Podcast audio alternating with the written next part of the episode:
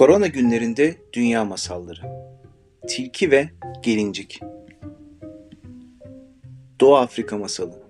Çeviren İlsu Dirgin. Editör Nuray Önoğlu. Tilki ve Gelincik. Bir gün Gelincik tilkiye demiş ki İkimizin ne eşi var ne çocuğu. Gel beraber yaşayalım ve her şeyimizi paylaşalım. Hayat daha kolay olur. Tilki bu öneriyi kabul etmiş ve beraber yaşamaya başlamışlar. İşleri güçleri kuşları yakalayıp yemekmiş. Yine bir gün çalıların arasında avlanırken bir kuytuda beç tavuğu yumurtaları olduğunu fark etmişler. Tilki hemen şu beç tavuğunu yakalayalım demiş ve tuzak kurup tavuğu avlamış. Eve döndüklerinde tilki tavuğu ve yumurtaları pişirme görevini gelinceye vermiş ve biraz dinlenmek üzere yatıp uyumuş. Gelincik hemen işe koyulmuş. Beş tavuğu kızarmaya başlayınca odaya enfes bir koku yayılmış. Burnuna gelen kokuya dayanamayan gelincik önce bütün tavuğu sonra da yumurtaları bir güzel mideye indirmiş. Karnı doyunca yumurta kabuklarını toplayıp temizlemiş ve bir köşeye saklamış. Tavuğun tüylerini ve ayaklarını da şöminede yanan ateşe atmış. Sonra o da uyumuş. Ateşte yanan tüyler çok geçmeden rahatsız edici bir koku yaymaya başlamışlar. Yanık kokusu tilkiyi uyandırmış. O da dönüp gelinciyi uyandırmış ve sormuş. Nerede bizim beç tavuğu? Gelincik, ateşe koymuştum, uyuyakalmışım. Tavuk da yanıp kül olmuş diye yanıt vermiş. Tilki elbette gelinciğin her şeyi yiyip bitirdiğini anlamış. Ama sesini çıkarmamış. Onun yerine demiş ki, bu durumda karnımızı doyurmak için tekrar avlanmamız lazım. Yine dışarı çıkacağız. Gelincik, e sen git, ben geliyorum demiş tilkinin ardından. Ama karnı tok olduğu için yerinden kıpırdamamış. Tembel tembel oturduğu yerde oturmuş ve çok geçmeden uyuyakalmış. Dışarı çıkan tilki fazla uzaklaşmamış. Muz ağacından birkaç yaprak koparmış ve uyuyan gelinciğin yanına geri dönmüş.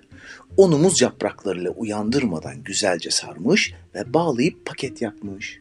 Sonra da başlamış gelinciyi bir temiz pataklamaya. Gelincik uyanıp acı içinde feryat etmiş ama boşunaymış. Nihayet tilki durmuş ve gelinciyi çalıların arasına fırlatmış. Gelincik orada inlemeye devam etmiş. Kendisine vuranın kim olduğunu hala bilmiyormuş. Ardından bir süre geçtikten sonra tilki hiçbir şey olmamış gibi çalılara gelmiş ve gelinciyi ayağının ucuyla dürterek ''Bu pakette neyin nesi böyle?'' diye sormuş. Gelincik e, ''Benim ben'' demiş. ''O paket benim dostum. Neler oldu?'' diye sormuş tilki. E, biri geldi beni muz yapraklarına sardı sonra bir güzel patakladı diye ağlaşmış gelincik. Kim olduğunu biliyor musun? diye sormuş tilki. E, hiçbir fikrim yok diye karşılık vermiş gelincik. Tilki üzülmüş. Gelinciyi çözmüş ve yaptığından pişman olmuş. Birkaç gün sonra gelincin bir akrabası danslı ve eğlenceli büyük bir parti vermiş. Tilki de davetliymiş bu partiye. Yalnız biraz geç kalabileceğini bildirmiş. Gelincik yıkanmış, şık kıyafetlerini giymiş, sonra bir köşeye sakladığı yumurta kabuklarını çıkarıp süs olarak kafasına takmış. Kabukların tepesine de beç tavuğunun tüyünü dikmiş. Sonra akrabalarının partisine gitmiş ve geç saatlere kadar dans edip eğlenmiş. İlerleyen saatlerde söz verdiği gibi tilki de partiye gelmiş. Bir kenarda oturup dans edenleri izlemeye başlamış. Gelincik bir ara eline bir flüt almış. Hem çalıp hem söylemiş. Koskoca beş tavuğunun ne güzel güzel mideye indirdim. Of çok nefisti tadı.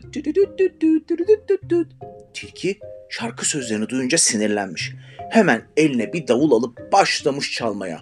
Ben de muz yapraklarına sardım seni. Aman ne de iyi yaptım. Gümbede güm güm gümbede güm güm. Gelincik şarkıyı duyup kendisini kimin patakladığını anlayınca fırlayıp tilkinin üstüne atlamış. Başlamışlar alt alta üst üste kavga etmeye.